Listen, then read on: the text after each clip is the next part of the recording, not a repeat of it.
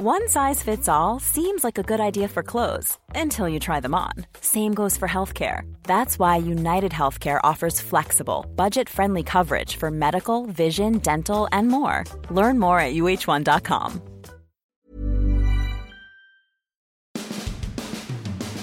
So you want to win the NFC South, Jameis Winston? Well, go ahead and beat the NFL's all-time passing leader. That's right, the Saints quarterback, Drew Brees. He did it Monday night against the Washington Redskins. He breaks Peyton Manning's all-time record of 71,940 yards in the second quarter against the Redskins. He sets a mark, 62-yard touchdown pass to Tre'Quan Smith. He went into the game needing just 201 yards to surpass Manning's mark. I'm telling you, it was a great moment. And what he said to his boys during that celebration when they held up the game was even more impressive. We'll talk about that. We have all kinds of thoughts on Drew Brees tonight and, of course, how it relates to the Tampa Bay Buccaneers. The Bucs, meanwhile, return to work after their bye week and 6 days off. What does it say that Mike Smith is still the defensive coordinator of this team? We'll tell you what Dirk Koetter had to say about that. And Koetter also had his players give him some written feedback about what they think needs to get better. Interesting approach by the head coach. We've got defensive line coach Brentson Buckner, who called the Bucs pass rush average. So much to talk about with the Bucs as they return to work on Monday. And in Major League Baseball, 3 of the 4 series are settled. The Astros swept the Indians. The Brewers, of course, have swept the Rockies, and the Dodgers beat the Braves in 4 games. The Red Sox took a 2-1 lead over the Yankees, so that series is nearly over. So we have all of that to break down and more on this edition of Sports Day Tampa Bay. I'm Rick Stroud of the Tampa Bay Times, along with producer Steve Versnick. So do you want to be a millionaire? Well, for 30 years, Howard and Sue Million have brought the cool comfort of air conditioning to the entire Tampa Bay area, making thousands of residents millionaires with their quality products and service. Millionaire is currently offering 0% interest for 72 months on qualifying equipment. Give them a call at 727-862-2100 to take advantage of this great offer on a brand new quality train air conditioning unit or to schedule service or maintenance. Call 727-862-2100 today. Trust the masters of comfort, Millionaire. So, Steve, before we get into the Bucs and, of course, them returning to work as they prepare to play the Atlanta Falcons, 1-4 now, Atlanta Falcons, as that record stands. Really cool Monday night game, and it had obviously some significance because it was the New Orleans Saints hosting the Washington Redskins, and it was going to be a big night for Drew Brees because he entered the game needing just, 201 yards, I think, to become the all-time passing leader and break Peyton Manning's record. And so he did it, of course, and with his usual flair, managed to do it on a 62-yard touchdown pass to Tre'Quan Smith. That was an impressive performance, and he went on, of course, to throw a bunch of touchdown passes, and the Saints destroyed the Washington Redskins, who looked like they were more like the Washington Generals to their Globetrotters, to be honest with you. But what was even, it was a touching moment, and the story of Drew Brees, because we've been so close to it in the NFC South with the Saints, and we know, he sort of had 2 careers, right? I mean, 13 years ago, this guy was a quarterback for the San Diego Chargers and suffered a devastating shoulder injury that some doctors gave him about a 25% chance of ever throwing a football again. And, we know the story of him as a free agent. And yes, the Bucs needed a quarterback back then. I think maybe Brian Griese was their guy. But he did not come here. But he did visit Miami. And at the time, he was still rehabbing that shoulder. And Dante Culpepper also visited Miami, and he had a serious knee injury. And as the story goes, as Nick Saban tells it anyway, Saban was the head coach there, that the Miami doctors failed Brees on his physical or did not think that shoulder was sound enough to take the chance. But they did, of course, sign Culpepper. Brees goes to New Orleans, goes there at a time when, there's not much going on with the Saints. Then Katrina, of course, had hit, and him and Sean Payton not only resurrect that franchise, but also bring some life to the city that really needed it. They go on and win a Super Bowl. And it's a remarkable story, especially, Steve, because this is a guy that, I don't think he gets enough credit. He's an elite quarterback, but the way he has done it, he's barely 5'10". He did win a Super Bowl. But now he's the all-time leading passer. I mean, this is remarkable stuff. It's absolutely, you know, in the age of quarterbacks have to be 6'4" and stand back in the pocket so that you can see over your lineman to pass it downfield. You know, he's that exception to the rule in that, and there's others too, but he's done it better than and more consistently than anyone too. Yes. I mean, you and I were talking before the podcast. It's, you know, okay, Drew Brees is playing today. Okay, he's going to get 300 yards and 2 to 3 touchdowns, guaranteed. Yeah. You can almost, it's a lock almost every week. It is. Yeah, Raheem Morris told me that. He says, I know two things when we're playing the Saints. Drew Brees is going to throw for 300 and 3 touchdowns. We start there. And that is literally what he does every game. It's absolutely fascinating. And you know, we also talked before the podcast, too, of, you know, there's a lot of talk of, you know, Brady and Belichick. And is it you know, Belichick made Brady great? Is it Brady makes Belichick great?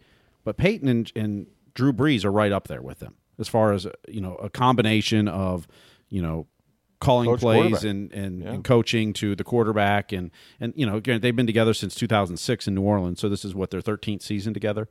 Yeah, you know, so they're approaching that longevity too of together. But I mean, what they've done there and completely reformed that franchise.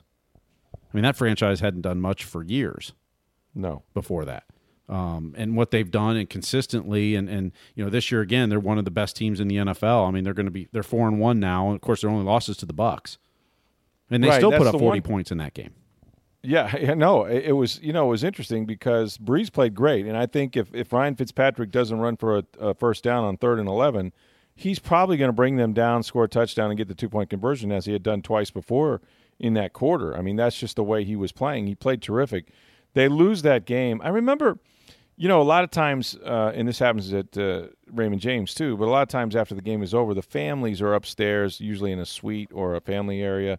And the players, after they do their interviews, will sometimes go up for an hour or so and meet with friends or guests, people they have in town, whatever. And Brees was, you know, at the Superdome or the Mercedes Dome, whatever it's called now.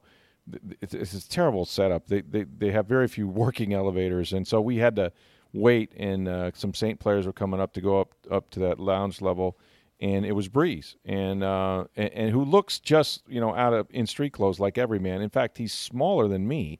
And I'm barely 6 foot tall and about 220 pounds, but Brees walks by, couldn't have been more polite, wouldn't know he won or lost the game, and he looks so unremarkable as an athlete. He's a great athlete. I mean, he's, you know, I talked to Gerald McCoy about what this guy does because they train together in San Diego every year, and it's, you know, the guy's he's an animal. I mean, he just gets after it, and that's how he's managed to stay, you know, the longevity he has. But, you know, in thinking, I mentioned Jameis Winston at the top of this podcast. And, you know, really when you think about the great quarterbacks, these guys that have had longevity, you know, look, we know Brady was a 6th-round pick, and that's a rags to riches story in its own right. And, you know, he made himself into a great athlete, and now he's into this TB12 and thinks he can play to 45, and who's going to tell him he can't? Brees was sort of that way, too, in the way he has worked and worked so hard at it. But what separates these guys is the consistency. I mean, it's remarkable how consistent he has been. And if you're Jameis Winston right now, if you're, you know, you're in the NFC South, and we talked about these quarterbacks before. We've talked about, you know, Matt Ryan with Atlanta, who's been to a Super Bowl and was the MVP of the league. Cam Newton, who's been to a Super Bowl and was the MVP of the league. And now a guy that's a surefire first ballot, I think, lock for the Hall of Fame, and Drew Brees, who's still playing, and he's 39 years old. He'll be 40 in January. I think he's got at least another year left. I think when the year began, you kind of felt like he had 2 more seasons. But, you know, to chase this guy down, you're going to just have to outlast him because he's not surrendering anything. And Jameis Winston, if you're going to be what he wants to be in this league and what people, frankly, expected him to be when they took him number 1 overall, you have to become that kind of consistent guy. You cannot ride the roller coaster. And that's what's so fascinating, Steve. We were talking about this earlier. Is like when Jameis comes in on Sunday and they hand this position to him again and say, you know, okay, you're our guy, all is forgiven, now take us to the promised land. He has to be a different quarterback. He has to be the guy who is consistent, that completes balls, that doesn't turn it over. It goes out there and is the reason why they, you know, he plays winning football and his team has a chance every Sunday because you know what you're getting from him. And he hasn't done that yet, and I'm curious as to whether this will be the year, because if it's not, you wonder if there will be a year for the Buccaneers. Will they ever see that, or will they give up on him before he gets there? Yeah, but I think there's another part of this too that we sometimes forget with Jameis Winston, and we forget with Drew Brees too, and in that Jameis Winston's 24 this year. Oh, he's young. When Drew Brees was 24, it was in his third NFL season. And he went 2-9, I believe, that year. He played 11 games. Yep. For San Diego. That's right. He wasn't considered great. I think he completed 57% of his passes that year. He wasn't. No, he was. You know, at 24 years old today, you know, he was not what you know, it's not the Drew Brees of today. And you know, even Tom Brady when he started off, and you know, considered the greatest of all time. And yes, he won a Super Bowl, a couple of them when he was young, but it wasn't him that won those Super Bowls. Right. I mean, he played well and he but he wasn't the Tom Brady we know today at all. And well, Brees was a second-round pick. I think a large part of that was his you know, the fact that he wasn't 6 feet tall. But he was not. In fact, San Diego, of course, drafted another quarterback. Yeah, well, absolutely they did. You know, and it wasn't until his age 25 season he was selected to a Pro Bowl. Actually, did pretty well. Played 15 games that year and did very well for the Chargers. And then after the 2005 in his age 26 season, he got hurt. But, you know, quarterbacks, when you're 24 years old, it's hard to write you off when you've got all the skills and the tools. And I know this is Jameis's fourth season, and you expect a lot, but he didn't have as much college time as a lot of these other guys do because he came out early. That, you know, I don't know what Jameis is going to do in the future. I don't know if he can be a Hall of Fame type or, you know, perennial all-pro quarterback. I don't know yet. But I know he's got a lot of talent, and he's only 24. And the quarterback, more than anything, and as today's game gets faster and more complex, it's all mental. And the more experience and the more reps you have, the better you're going to be from it. That whether it's Peyton Manning, guys, Drew Brees, Tom Brady, you name the quarterbacks, they get better with age. Even if their skill set starts to diminish in their 30s, they're better because mentally they're better. Right. So you know, I have no idea what Jameis's ceiling actually is, but he's got all the tools to be great. Can he ever put it together? We'll see. And you know, we talked in this podcast about in the preseason, he looked pretty good. He looked like he's improved so much of his game. So much of his game. He outplayed Ryan Fitzpatrick. Yeah. Absolutely. But it was his footwork. It was the decision-making. You know, the things you want to see as you become more experienced, you want to see those improvements. And you know, he showed a lot of that in the Chicago, the second half Chicago game, although you're down 35-3. Who knows what the defense is doing against you? You can't necessarily say, okay, he looked pretty good, so he's fine. We'll see in these next few weeks now how much he's progressed from last year. Yeah. Well, he showed some rust, and I mean, that you know, he hadn't played a football game of any kind for a long time, for over a month. He hadn't played one that actually counted since, you know, December. Since last December 24th. Right. Yeah. We're going to learn a lot about Jameis over the next 2, 3, 4, 5 weeks. Of just how far he's come now in his fourth season. Yeah. And all the work that he's put in. And, you know, like I said, in the preseason, it looked tantalizing that he has improved quite a bit from last year. We're going to see if that can equate now. Yeah, I talked to Mike Bajakian yesterday, and, you know, he's their quarterback's coach. And this kind of started after he came back from his shoulder injury a year ago. If you go and look at the percentages, I don't think anybody really thought of Jameis as like a high percentage passer, but he's improved each season. Of course, if you look at the trend league-wide, it's ridiculous. Like, to complete 70% now seems to be the norm. It used to be if you completed 60%, you were considered pretty good. That obviously has gone up with the rules and everything else. But, you know, Jameis started completing more passes. He just, you know, whether it's take what you give, what the defense gives you, or just more accuracy on his throws or knowing where to go with the ball, whatever it was, that's what he did. And he carried that over in the training camp this year where I think he was like well over 75% or thereabouts. And, he hit 75% the other day. Like you mentioned, most of that was garbage time. And he missed some throws too that you would hope that the timing will improve. I asked Dirk Koetter, you know, how much rust was there? it's unfortunate for Jameis. Everybody said, well, you know, the perfect time to put him in would be after the Chicago game because you have a bye week. Well, the thing about the bye week is he's the last guy that needed a bye week. You know, he had already taken 3 weeks off and hadn't played in four because he didn't play in the final preseason game. So for him to come in here, practice for a few days, not play, he was lucky to get in the game, however it turned out, against Chicago to get some reps. And then he essentially took 6 days off. I mean, he couldn't practice because the players were off. So he'll get a full week of work. But, you know, Koetter said even like last week when he came in the first day, kind of rough. Second day made a big improvement, and you know, he thought by the time he played in the game, even though it was game speed and he made a couple bad throws, that he was kind of, the timing was starting to come around. So he doesn't think there'll be any trouble by the end of this week with him getting all the reps, preparing for Atlanta. He thinks he'll be ready to go and the timing will be good, and you won't see a whole lot of rust. But you know, yeah, he just this is such a, you can't understate what a big year this is, and if you just look at what's happening, you know, in the NFC and, of course, in the South in particular, you've got two teams with one loss. The Saints are going to go to 4-1 after the Monday night game. And, you know, the good news for the Bucs is the one loss they have is in the division is to the Bucs, and they beat them on the road. So that's, you're playing a little bit with house money when it comes to New Orleans. If you could finish with the same record or better, of course, that would be great. But Carolina is going to – I don't think they're going away. I think they're going to be a team that's going to be tough to reckon with. Their defense is very, very good.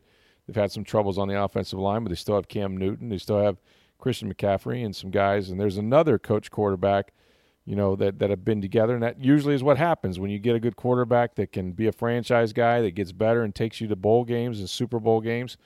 It's a good way to have longevity as a head coach in this league.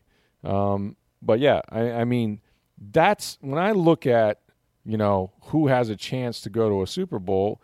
That's why we're talking about every year, you know, for so many years, the Mannings, or for so many years, you know, Ben Roethlisberger, and Aaron Rodgers, you know, has won a Super Bowl, but, you know, Matty Ice went to one. I mean, with the exception of, you know, there's been a few exceptions, but mostly it's quarterbacks over 30 that have played a really long time, mostly for the same head coach or in the same organization.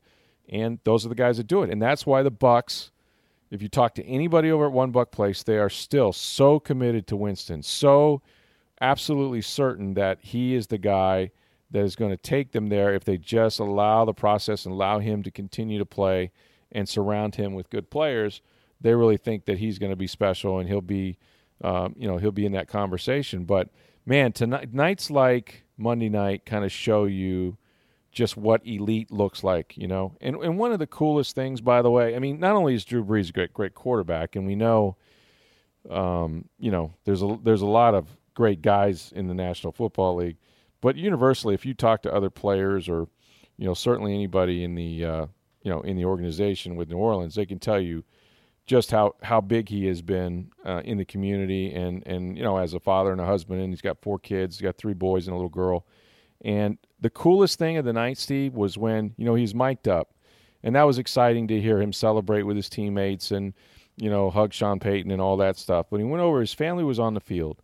And I don't know if he thought about this or if it just came naturally, but he huddled with his three boys and he told them he loved them. And then he said this. He says, "You can accomplish anything in life if you're willing to work for it." That's what he told his kids in that moment. What a powerful message, you know, in a moment where – you know, your dad has become. Now, they may not have that perspective now, because I think the oldest is 9 years old, because I think he's as old as my oldest daughter. But it was just showed you what he's really about. That he did not bask in the glory of himself. He sat there and used it, you know, sort of as a lesson, you know, to his kids. And I just thought that was so neat. Oh, absolutely. I mean, as you know, a father of two young boys myself.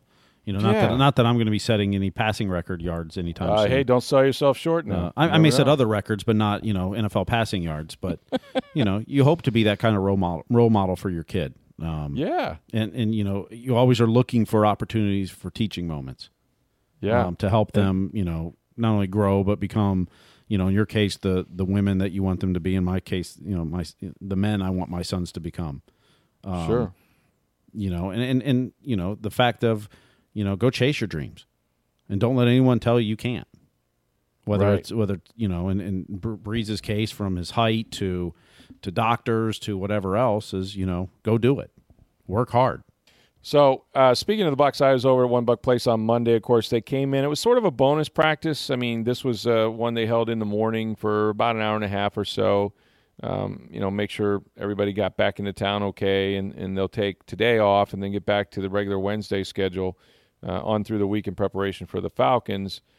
But it was interesting in that, you know, you think about the changes. You know, they went into this bye week saying, we're going to look at everything. We're going to look at everything, and we're going to evaluate our defense, and we're going to come up with some, you know, some reasons why we're not playing well, and we're going to fix this thing, and we're going to do it with Mike Smith, because Dirk Koetter said last week that, you know, he played the hypothetical, say I fire Mike Smith, what, you know, who's taking over, all that sort of thing. And we know they have Mark Duffner, and they have some guys, John Hoke, that have done it before with other programs and in the NFL and in college. But really, a quarter of the way through the season, it would be a difficult thing to do. So the thing that was striking, and, you know, Dirk's not going to tell us, you know, what the answers to the test were that they found out, but he did. I'm Sandra, and I'm just the professional your small business was looking for. But you didn't hire me, because you didn't use LinkedIn Jobs. LinkedIn has professionals you can't find anywhere else, including those who aren't actively looking for a new job, but might be open to the perfect role, like me. In a given month, over 70% of LinkedIn users don't visit other leading job sites. So if you're not looking on LinkedIn, you'll miss out on great candidates, like Sandra. Start hiring professionals like a professional. Post your free job on linkedin.com/people today. Say most of their problems are self-inflicted. He really didn't feel like these were things they couldn't fix. And we know they've had injuries. We know they're young in the secondary and that sort of thing. But really, it sort of is left up to Mike Smith and his staff to figure out how to make this thing go. And it got me to thinking, and I asked Dirk this question, and I didn't mean it in a negative way, because remember, last week, he addressed the hypothetical, what do I do if I fire him? So my question was, what does it say about the fact that Mike Smith is still your defensive coordinator? And this is despite, you know, last year the Bucs being last in the NFL in total yards, last in sacks, tied for 22nd in points allowed.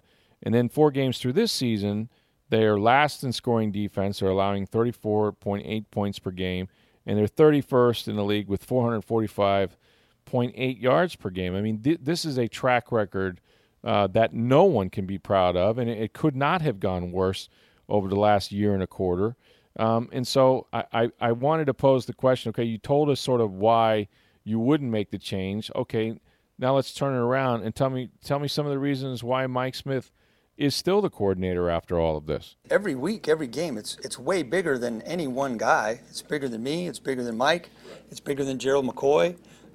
It's bigger than any one person. It's a team game. So that was really my whole point, is anytime anybody, me included, singles one person out for the cause of all of our problems or the cause of all our success, guess what? That's not right. I mean, that's just, it's much more than that. And I mean, I know how we game plan as a staff. I know how guys coach on the field, just like I know how guys play in practice and sometimes carry it over to the game better than others. So it's the greatest team game in the world. So any blame that goes to one person, I get how. I'm a fan of my son's team or my daughter's volleyball team, and shoot, I talk just like fans when it's my kids.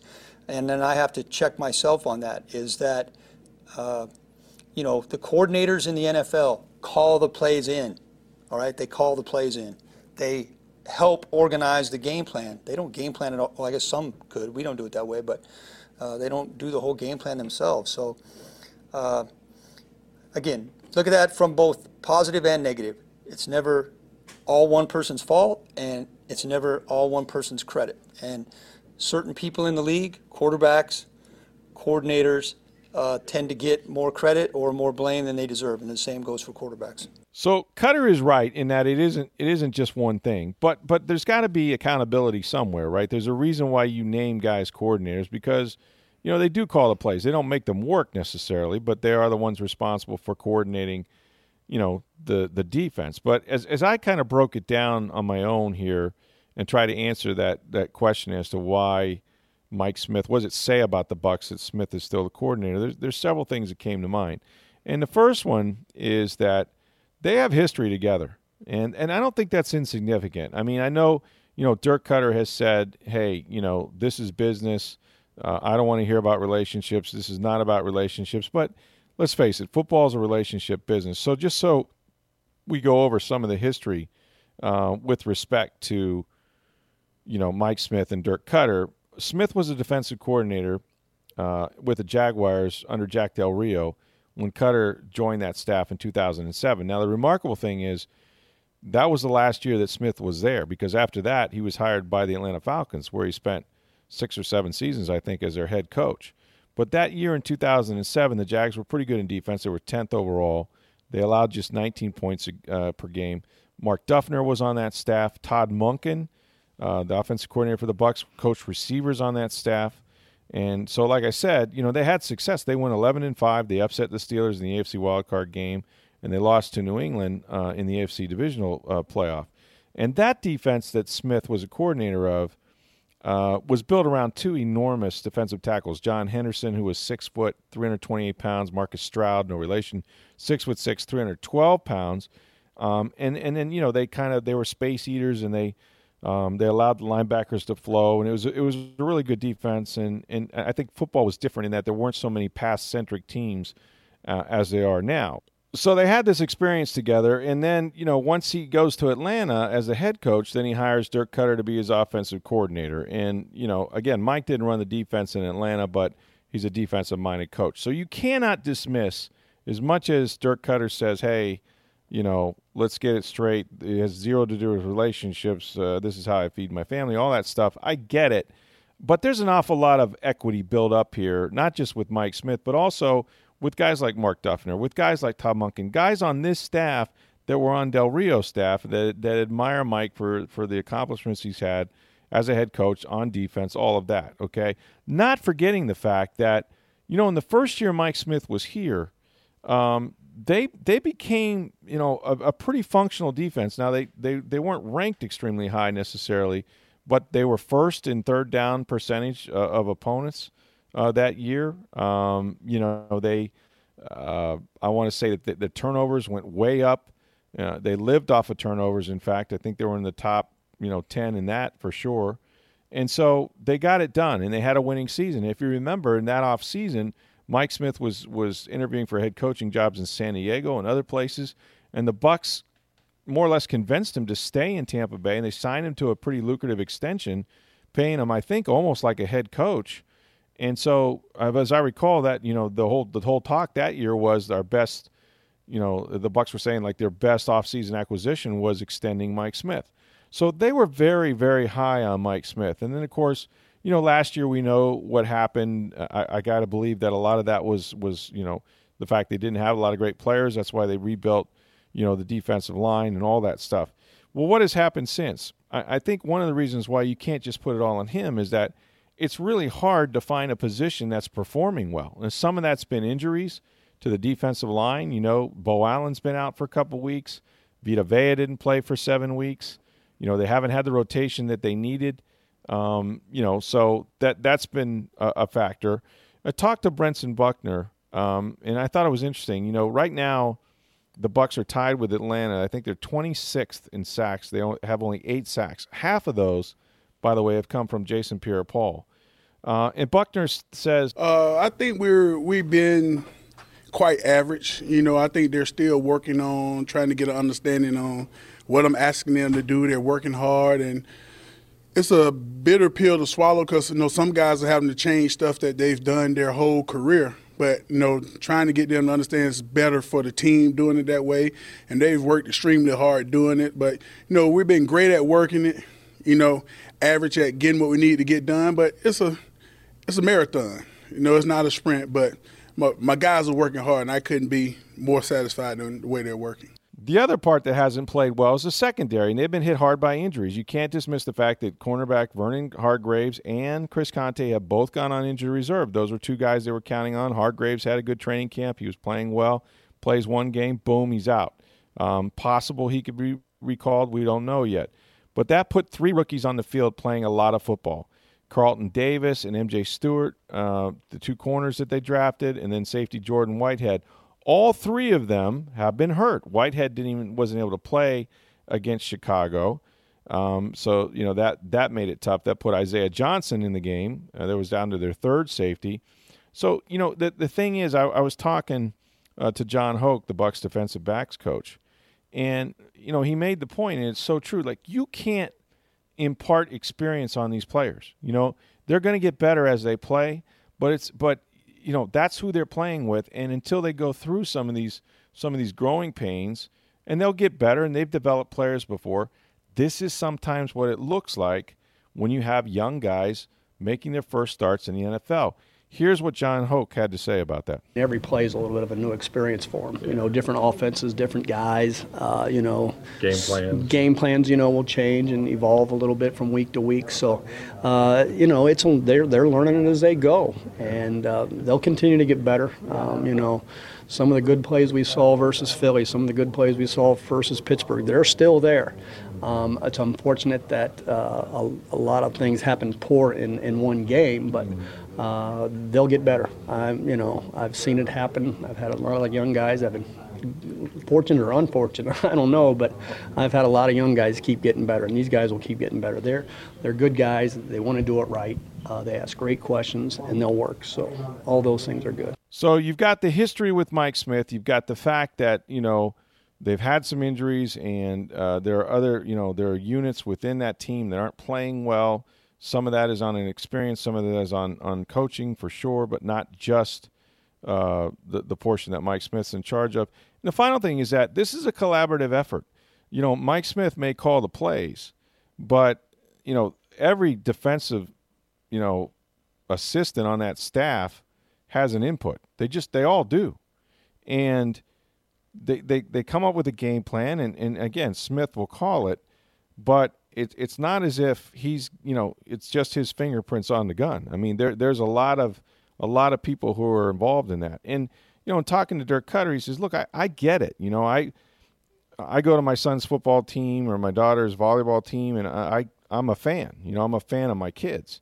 And so he says, you know, I gotta kind of check myself at times, but he says, you know, it's not as if Mike Smith is the only one who's involved in devising these game plans that haven't worked, or failing to put players in positions where they can succeed. So, you know, that's sort of been. So if you take those three things together, you say, well, they're showing an awful lot of faith in Mike Smith, and that's true, and there are reasons for it. But I think what Dirk was getting at is that we're a quarter of the way through the season. We're playing with some young guys. Now, he promised that, you know, schematically there's going to be some changes. There'll be some things that they will do a little bit different. Probably I would guess that would mean simplify some things, because usually when you have guys that are turned loose in the secondary, it means that you have miscommunication in that. But they really are going to, and I don't know that they have a choice, but they're going to really ride this out and hope that it gets better. And look, week to week, we know the NFL is a crazy league. You can get absolutely blasted. That's the one thing I'll say about John Gruden. He used to say this all the time, that if you're not ready to play, it doesn't matter who you're playing in the NFL. They can absolutely knock your block off. And that's what the Chicago Bears did. The Chicago Bears had a great game plan. These guys didn't know what hit them. Trubisky made some terrific throws. Every guy seemed to be open. Every call seemed to be right. And some days you have get days like that. But obviously the defense has a long way to go. But I think, you know, those are the reasons why Mike Smith is still here. People will disagree with it.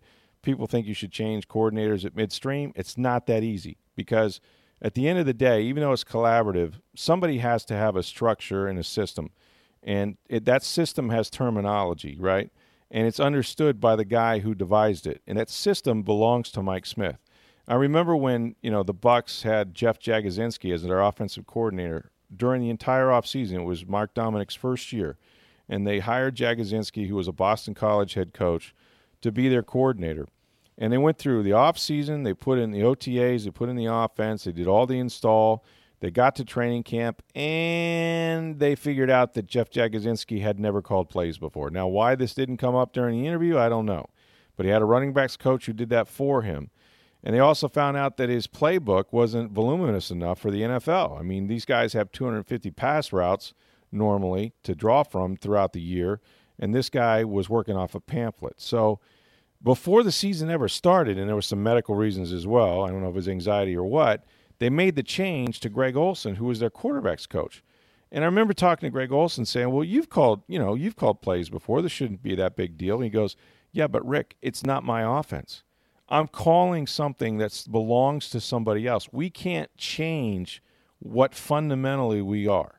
We can't install the wishbone here. We spent all offseason with this terminology. I have to use his terminology, his offensive scheme, until I can get to next year when I can put my own spin on it. So all I'm saying is everybody that's in football knows it's just not as easy as saying, okay, you do it now, and even in the case of Todd Monken, he took the whole off season in OTAs. He did all the install. It is Dirk's offense. It is the Bucs' offense, but he was able to call it, to sort of interpret it, all those things. And Dirk allowed him to do that, and they were able to carry it on into the regular season. Just not easy to do at a quarter of the way through. So finally, we'll wrap it up with this. Major League Baseball, 3 of the 4 series are decided. Boy, the Astros, man, they're not slowing down. They swept what I thought was a pretty good Indians team. I'm a little surprised that series ended up the way it did. The Brewers, not surprised. We talked about the Rockies and all the travel that they had. Your Atlanta Braves, Steve, they only won 1 game, but you know what? I think in a year or two, we're going to look at this Braves team, and we're going to see them for many, many years. I saw Andy Fried, the Rays play-by-play guy, who's now on Twitter and tweeting, actually, talking about, look, the honest truth is the Braves are a year or two ahead of where they should be. Sure. Winning this division this year was not expected. They went 90-72, and as Andy said, he predicts a Rays-Braves World Series in the future, and both teams went 90-72 this year, both loaded with young talent, building it up through the minors. Very possible that could happen in the future. Yeah, no, and they were very impressive when they played the Rays here as well. And then the Red Sox take a 2-1 lead over the Yankees. It looks like, we got a positional player pitching for the Yankees tonight, as Austin Romine's on the mound in the ninth inning. It's one of those games. But as you mentioned, that I thought the Yankees had a good bullpen, but you got to get there. When you give up 6 runs by your starter in 3 innings, and then you start giving up more runs after that from your first relievers, right. In not a good night. They're down 14-1 in the ninth. Good outing by Nathan Eovaldi, though, and a nice trade for the Red Sox to pick up the former Ray. He might be making himself some cash this postseason. Mm-hmm. Absolutely. No, I definitely could see that. So that's the last series at mid-side. I'm going to be honest with you. I'm going all in right now with the Astros. Astros Brewers, is that your pick? Because you mentioned, I think Astros Brewers. The Brewers look like the Cubs of a few years ago. To me, they just seem like a team of destiny. And it's like you said before, it's going to confuse like what league they both used to be in and what they're in now. But the Astros just haven't slowed down. I mean, they just, they've had injuries this year. They've had Altuve was out for a long time, but Correa was out. Yeah, still pitches like he's 25, and it's just that machine. I think is just now starting to crank up again. I really think that they are just. They're so solid as a franchise. That Astros-Red Sox series could be impressive, though. Oh, it could be. That Boston lineup versus that Astros pitching staff. Yeah. No, that'll be a good one. It could be a fun series. That'll be a good one. Mm-hmm. So, but that's going to be my call. I still think the Brewers, for whatever reason, I don't know. I feel like the Brewers are kind of like got this thing going, this mojo going. But we'll see. But baseball, yeah, and then the Lightning are finally going to be back in action. We got a lot coming up for you guys on this podcast. You want to make sure you stay with us all week long. What do you mean back in action? We still got to wait another 2.5 days till Thursday night. I know, we do. But we've got Tom Jones coming in tomorrow. He's going to talk to us, the columnist of the Tampa Bay Times, and then you asked for it, you got him. We're going to do this every week. Matt Baker of the Tampa Bay Times covers college football. He was at the Florida State-Miami game. We'll look ahead to the college football weekend, and of course there'll be a big football Friday as we further break down the Bucs and the Atlanta Falcons later this week. Of course, Mike Smith actually will face the music, his first time he's been interviewed since that debacle in Chicago. That'll be on Wednesday, so we'll have that for you on Thursday. And then, of course, Thursday, heading into the weekend for Friday, will be Jameis Winston. We'll talk about his return to the lineup and what he has to say about that and just what the expectations are. And speaking of returns to the lineup, Tyler Johnson was back at practice skating today in part of the second line, actually, with Braden Point. So that's good news that he didn't play in the opener. For them. And Cedric Paquette, who, if you saw in the opener, took a skate across the hand after a face-off. Ooh. Missed the rest of the first period. Came back to play the second and third period. He practiced about half the day on Monday and then took the second half off. But they said it's not going to be anything major, but kind of lucky it's not it's not worse than it was. No, nothing major. It's just take a steak knife if you got a minute. Well, and just the gloves do have quite a bit of padding, so it wasn't like it was just blade right on hand. But yeah, I understand. Still not fun, not good. But yeah, they say it's not major, but he only practiced about half the practice on Monday. So, well, and the Lightning will have some rust after 5 days off, but you know they won't have many days off after that. Obviously, it's going to continue on for quite some time, I imagine, without them. Being back into a regular rhythm. Once again, what a night for Drew Brees as he walks off to a standing ovation, fired up as he should be. The all-time NFL's leading passer, passed both in the same night, passed Brett Favre and Peyton Manning on the same evening. Quite an accomplishment for Mr. Brees. It's going to be an interesting season if the Bucs can run down the Saints. It's, you know, and they got a win in hand. Of the defending champions, and they did it in New Orleans. So you're only one game behind in the loss column. That's right. They're not, and that's the thing. If you had gotten here by winning your last two games, you know, instead of winning your first two and losing the last two, you just feel different about things. But when you have to sort of have that taste in your mouth for, you know, going on a couple weeks now, that's what's tough about it when you take it into the bye week. And as we said all along, though, you know, if you just said 2-2 at the quarter pole in the bye week. Knowing Jameis was suspended for 3 games, you would have been happy. You would have taken it in a heartbeat. You didn't, you know, being 2-0 and then losing the last two, and especially the last one the way you did stings. But you know better than anyone in the NFL. You know, you're as good as your last game. So you come out and play well this game, and it's a whole different story. Yep, you can win them all, or you can feel like you're never going to win again. So. Anyway, lots coming up this week. We hope you stay with us. Also, make sure you visit our folks at Millionaire Air Conditioning. They've got some great deals for you over there. You want to make sure you look those folks up, and we appreciate their sponsorship as well for all your air conditioning needs in Tampa Bay. Go to Millionaire. So, for Steve Versnick, I'm Rick Stroud of the Tampa Bay Times. Have a great day, everybody.